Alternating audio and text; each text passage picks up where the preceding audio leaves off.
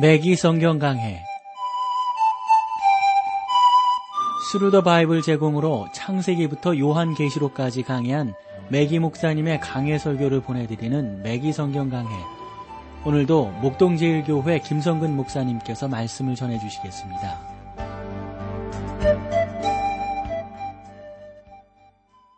애청자 여러분 안녕하셨습니까? 매기 성경강해, 자, 오늘도 여러분들을 요한일서로 모시겠는데, 오늘 요한일서 상고한 지가 열두 번째 시간이 되네요. 이제 삼 장 삼 절 말씀부터 보겠습니다. 주를 향하여 이 소망을 가진 자마다 그의 깨끗하심과 같이 자기를 깨끗하게 하느니라. 여기서 보시면 예수님이 다시 오시며 언젠가 우리가 그분을 닮으리라는 사실을 믿는다면 이 땅 위에서 성결한 생활을 해야 될 것이다 하는 것이죠. 예, 보시면 이러한 사실보다 거룩한 생활을 하게 하는 더 큰 자극제는 없다고 봅니다. 예, 동기유발이죠. 동기를 부여해 주는 것인데, 우리가 하나님 앞에 설 것이다, 그분 앞에 서기 위해서는 거룩하고 깨끗한 자가 되어야 한다, 이보다 더 중요한 동기유발이 어디 있겠습니까? 우리가 지금은 보잘것없지만 언젠가 놀랍게 변화할 것이다 하는 거죠. 또 성경의 예언을 연구하는 것만큼 우리의 거룩한 생활을 격려해 주는 것은 없습니다. 오늘날 우리는 방종한 생활을 보면 또 예언을 크게 강조하는 것을 보게 됩니다. 또 예언을 크게 강조하는 것을 이렇게 보면 이런 사람들 있잖아요. 나는 주님이 오시기를 기다리고 있어요. 나는 주님이 오시기를 기다리고 있습니다. 뭐 이렇게 말하는 것을 듣습니다. 그러나 형제여, 내가 묻는 것은 주님의 재림을 기다리는가가 아니라 이 땅 위에서 어떻게 살고 있는가입니다. 당신이 천국을 기다리는 것 참 중요하지만 천국에 가기 위해서는 형제의 지금까지의 삶이 천국에서 반영된다고 하는 것을 왜 모르고 있습니까? 이 땅 위에서 어떻게 사느냐에 따라서 참으로 주님의 재림을 기다릴 수가 있고 주님을 맞이할 수 있는 것입니다 라고 말을 합니다. 우리는 언젠가 목표에 이를 것입니다. 우리가 살게 될 새 예루살렘에서 주님은 우리의 모든 눈물을 닦아주실 것입니다. 거기에는 슬픔도 없고 고통도 없을 것입니다. 그 가운데도 어? 그 가운데서도 가장 나를 놀라게 하는 것은 요한계시록 이십일 장에 보면 보라 내가 만물을 새롭게 하노라는 계시록 이십일 장 오 절의 말씀입니다. 저는 이 말씀을 좋아합니다. 다른 사람은 어떨지 모르겠지만 저는 분명히 이렇게 고백할 수 있습니다. 나는 내가 되고 싶었던 사람이 한 번도 된 적이 없어요. 예, 사도 바울이 로마서 칠 장에서 한탄하고 있는 오호라 나는 곤고한 사람이로다. 이 사망의 음침한 골짜기에서 누가 나를 건져내랴. 이 사망의 음침한 골짜기는 아무리 노력하고 노력하고 노력해도 하나님께서 원하시는 수준에 다다를 수 없는 세상을 말하고 있는 것이죠. 저는 이제 꿈이 사라진다고 하는 나, 어, 때가 어, 될 때까지도 아마도 그런 이야기가 계속 되어지지 않겠는가 싶습니다. 저의 인생을 회고해 볼 때 뭐 짧게 살아온 인생이지만 아무리 뒤돌아보아도 하나님의 은혜가 아니고서 지금 이 자리에 설 수 없고, 하나님의 인도하심이 아니었다면 설교자로서 어찌 여러분들 앞에 이 극동방송을 통해서 만나볼 수가 있겠습니까? 이것은 전적인 하나님의 은혜란 말씀이죠. 또 내가 하고 싶었던 그러한 설교도 아마 하나님이 은혜 주지 아니하셨다면 할 수가 없었을 것이고, 교회 목회도 할 수가 없었을 것입니다.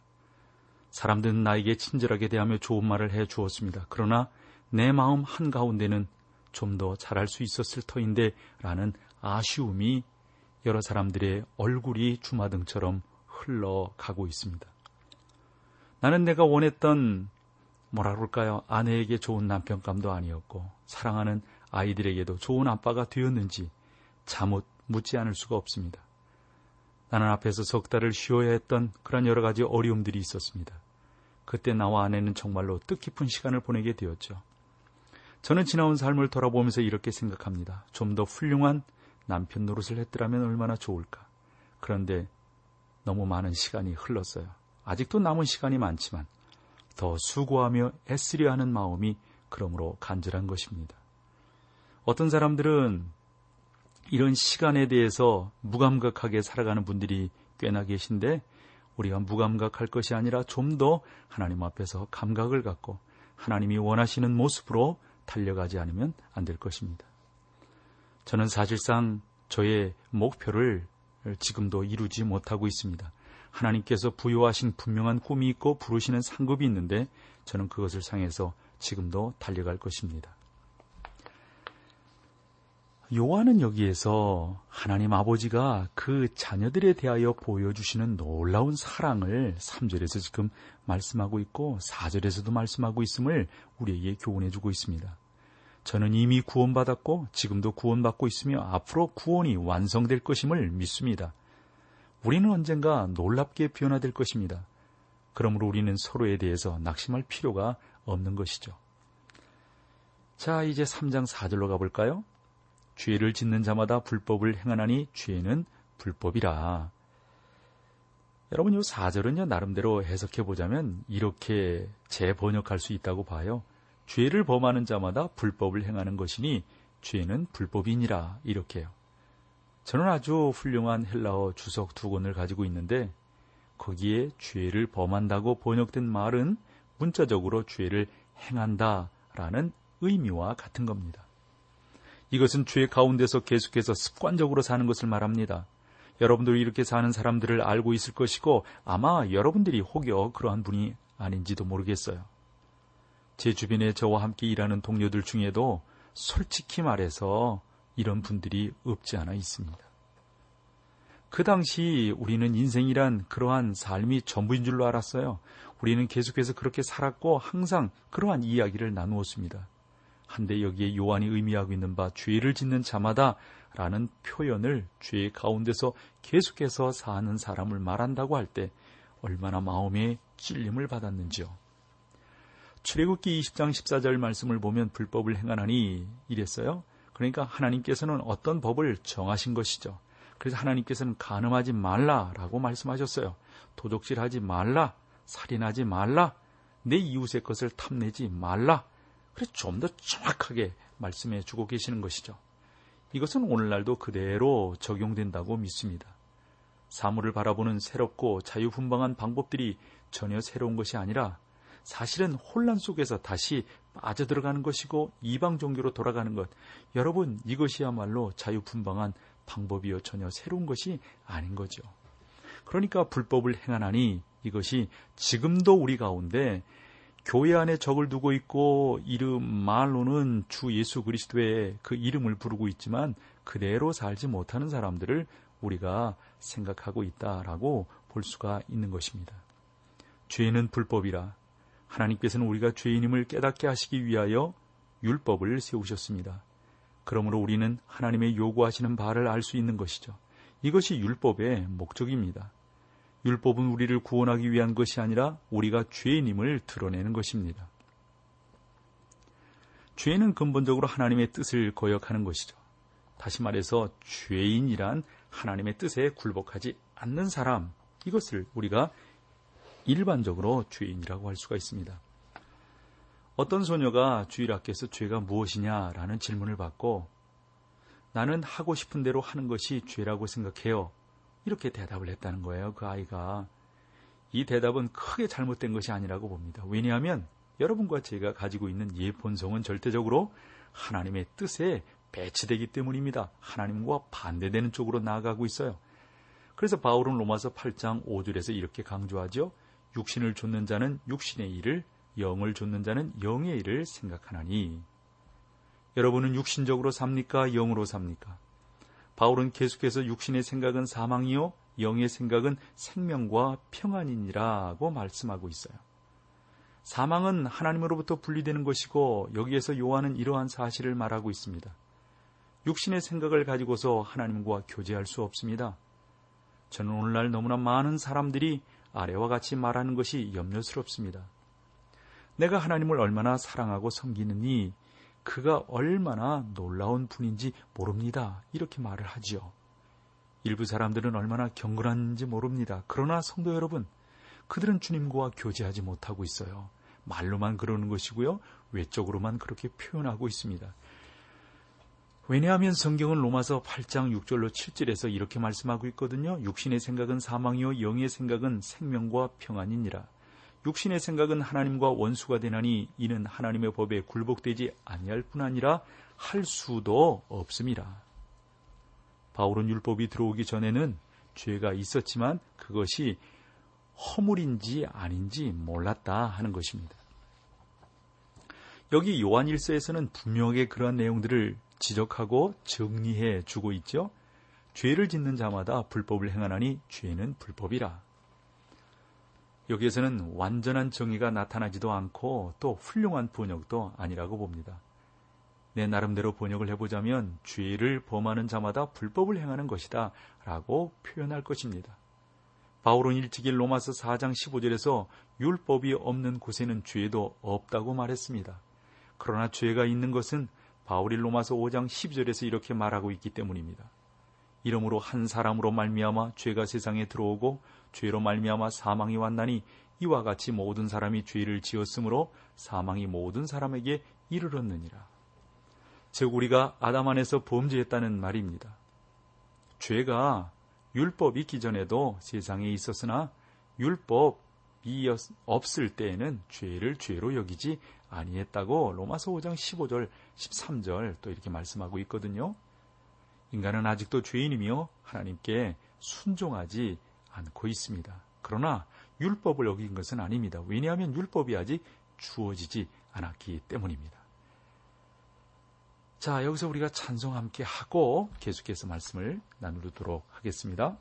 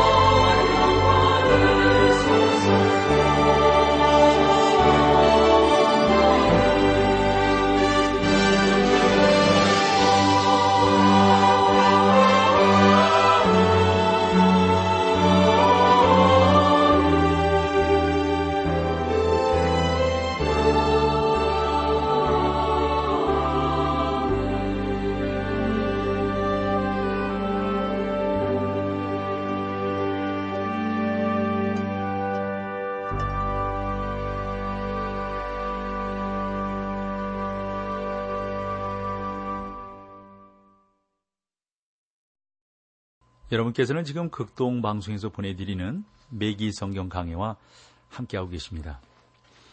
그러니까 로마서 오 장 십삼 절 말씀을 보면 죄가 율법이 있기 전에도 세상에 있었으나 율법이 없을 때에는 죄를 죄로 여기지 아니했다. 인간은 아직도 죄인이며 하나님께 순종하지 못합니다. 그러나 율법을 어긴 것은 아니다. 왜요? 율법이 아직 주어지지 않았기 때문이죠. 여러분 계속해서 로마서 오 장 십사 절 말씀을 보면 이렇게 기록하고 있어요. 그러나 아담으로부터 모세까지 아담의 범죄와 같은 죄를 짓지 아니한 자들을 위해서도 사망이 왕노릇하나니 아담은 오실자의 표상이라. 그들이 왜 죄를 지었습니까? 죄인이었기 때문입니다. 이사야서 오십삼 장 육 절에 보면 구원받지 못한 자들을 잘 묘사하고 있는 것을 우리가 볼 수가 있는데, 우리는 다 양 같아서 그릇 행하여 각기 제 길로 갔거늘 여호와께서는 무리 우리 무리의 죄악을 그들에게 담당시키셨도다. 모든 사람들을 모든 사람들은 각기 제 길로 갑니다. 가기를 좋아합니다. 아니, 갔어요. 각기 제 길로 갔다는 표현이 어떻게 보면 성경을 가장 정확하게 설명해주고 있다고 봅니다. 여러분과 저의 문제가 그러므로 무엇이란 말입니까? 우리는 각기 자기 길을 가기를 원한다는 것이 문제입니다. 요람 속에 있는 갓난아기도 목청껏 울어댑니다. 그에게 있어서 무엇이 문제란 말입니까? 그도 자기 멋대로 행하고 싶기 때문에 우는 것입니다. 이와 같이 우리는 하나님께 반역하는 본성을 갖고 태어난 것입니다. 호라티우스 보나르라고 하는 사람이 나는 방황하는 양이었네 라는 시를 적었는데요. 거기에 한 대목을 소개해보면 이렇습니다. 나는 방황하는 양이었다네. 우리도 싫었고 목자의 음성도 싫었다네. 나는 간섭받기가 싫었다네. 나는 내 멋대로 행하는 아이였다네. 집에 가기가 싫었다네. 아버지의 음성도 듣기 싫었다네. 나는 멀리 돌아가기를 좋아했었다네. 그러나 하나님의 자녀는 하나님 앞에 돌아와 다시 거듭난 것이라네. 자, 이제 오 절로 가보실까요?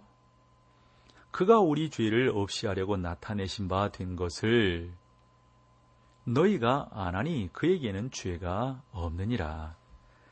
오직 주 예수만 죄를 치리할 수가 있습니다. 주님은 죄를 치리하기 위해서 이 땅에 오셨습니다. 여기서는 우리가 보아야 할 두 가지 중요한 사실이 있는데요. 요한은 요한복음 일 장 이십구 절에서 이렇게 말씀하고 있습니다. 보라, 세상 죄를 지고 가는 하나님의 어린 양이로다. 그렇죠. 그는 죄의 형벌을 담당하셨어요. 요한복음 삼 장 십육 절, 하나님이 세상을 이처럼 사랑하사 독생자를 주셨으니 이는 저를 믿는 자마다 멸망치 않고 영생을 얻게 하려 하심이니라. 그리스도는 세상의 죄를 위하여 돌아가셨습니다. 여기 요한 서신인 요한일서 이 장 이 절에서 그리스도께서 신자들의 생활 가운데 있는 죄의 행동을 처리하신다는 사실을 잘 보여주고 있습니다. 우리는 우리의 죄를 위한 화목제물이니 우리만 위할 뿐 아니요 온 세상의 죄를 위하심이라. 그 차이는 무엇입니까? 주님은 우리의 죄값을 치르기 위해서 대속적인 죽음을 죽으셨을 뿐만 아니라 지금 이 세상에서 우리를 죄의 권세로부터 건져내시기 위하여 죽으신 것이다 하는 겁니다. 그에게는 죄가 없느니라. 주님은 우리의 죄를 위하여 제물이 되셨습니다. 주님은 제, 레위의 제사장들이 드리는 제물처럼 흠과 티가 없으셨던 거죠. 그러므로 주님은 우리의 죄책을 없게 하실 뿐만 아니라 죄의 습관으로부터 벗어날 수 있는 능력을 주셨습니다. 주님은 오늘 우리가 주님을 위하여 살 수 있는 새로운 성품을 허락하시는 거죠. 삼 장 육 절로 가보실까요? 그 안에 거하는 자마다 범죄치 아니하나니 범죄하는 자마다 그를 보지도 못하였고 그를 알지도 못하였느니라. 그 안에 거하는 자마다 범죄치 아니하나니, 그러니까 우리의 새로운 성품은 죄를 범하지 않는다는 말입니다. 아이언사이드 박사는 이렇게 말했습니다. 절대적으로 무죄한 그리스도는 우리가 하나님과 화목할 수 있도록 은혜로 인하여 죄인이 되셨다 한 그런 말을 했어요. 그래서 신자들 안에 성령으로 내주하시며 우리의 새로운 성품은 하나님께서 우리에게 주신 주님의 생명인 것이다. 너무도 귀한 설명을 하고 있음을 보게 됩니다. 여러분이 하나님의 자녀라면 새로운 본성이 옛 본성과 함께하여 죄를 범하지 않을 것입니다. 왜냐하면 새로운 그런 성령의 법이 죄의 법을 눌러 이기기 때문에 그렇습니다. 그리스도 안에 거하는 신자는 죄 가운데 살지 않습니다. 죄인은 항상 죄 가운데 살지만 하나님의 자녀에게는 새로운 성품이 있어 즉 성령의 법의 지배를 받게 되어 죄악된 생활을 할 수 없게 되는 것입니다. 이것은 탕자의 비유에서 설명해주고 있는 사실이고 돼지는 돼지우리에 살며 아들은 아버지의 집에 살게 되는 것이죠. 아들이 돼지우리에 사는 것은 어떻게 보면 잠깐이었어요.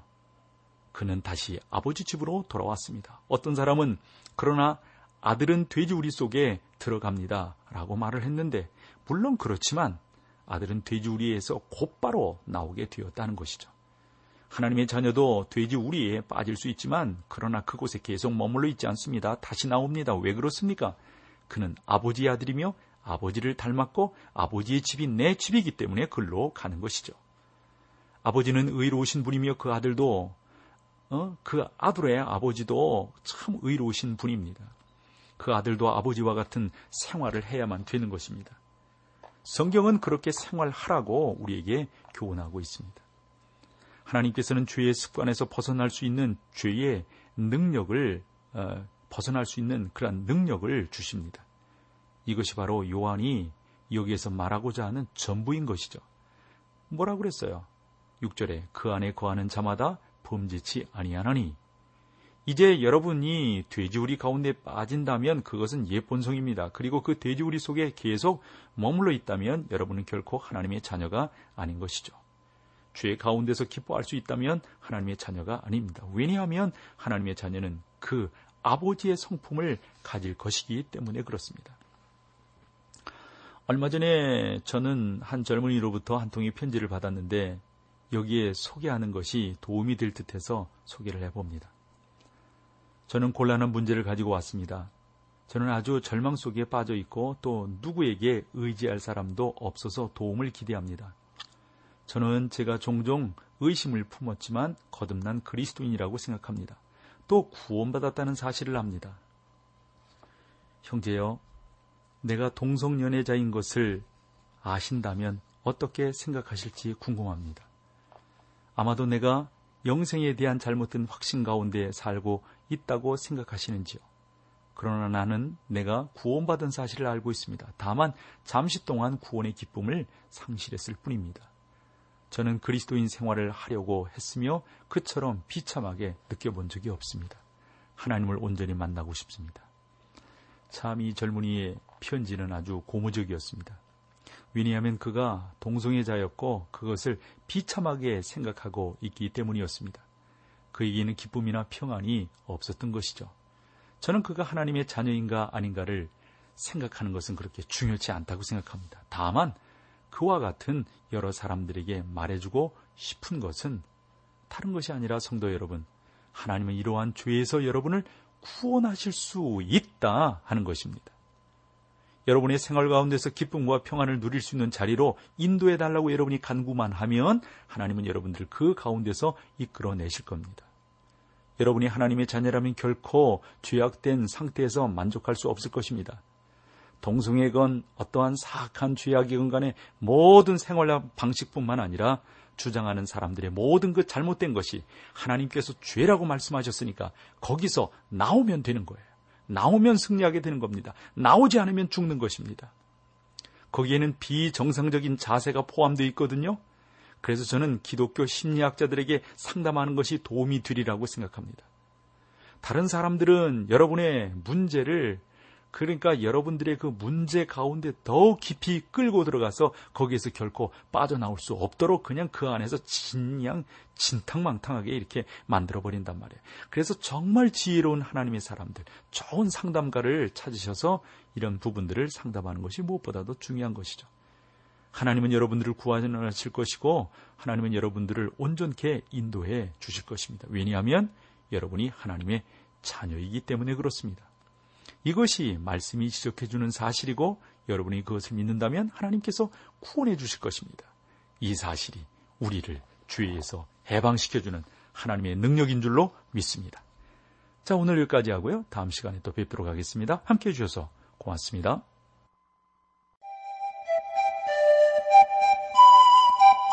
매기 성경 강해 지금까지 스루더 바이블 제공으로 창세기부터 요한계시록까지 강해한 매기 목사님의 강해 설교를 목동제일교회 김성근 목사님께서 전해주셨습니다. 이 시간 방송 들으시고 청취 소감을 보내주신 분께는 나침반 출판사에서 신앙서적을 보내드립니다. 청취 소감을 남겨주실 분들은 극동방송 홈페이지 매기 성경강해로 들어오셔서 사연을 남겨주시거나 문자로 참여하실 분들은 한 통에 오십 원의 유료 문자 샵 일공육구, 샵 일공육구 번으로 보내주시기 바랍니다. 매기 성경강해 오늘 순서를 마칩니다.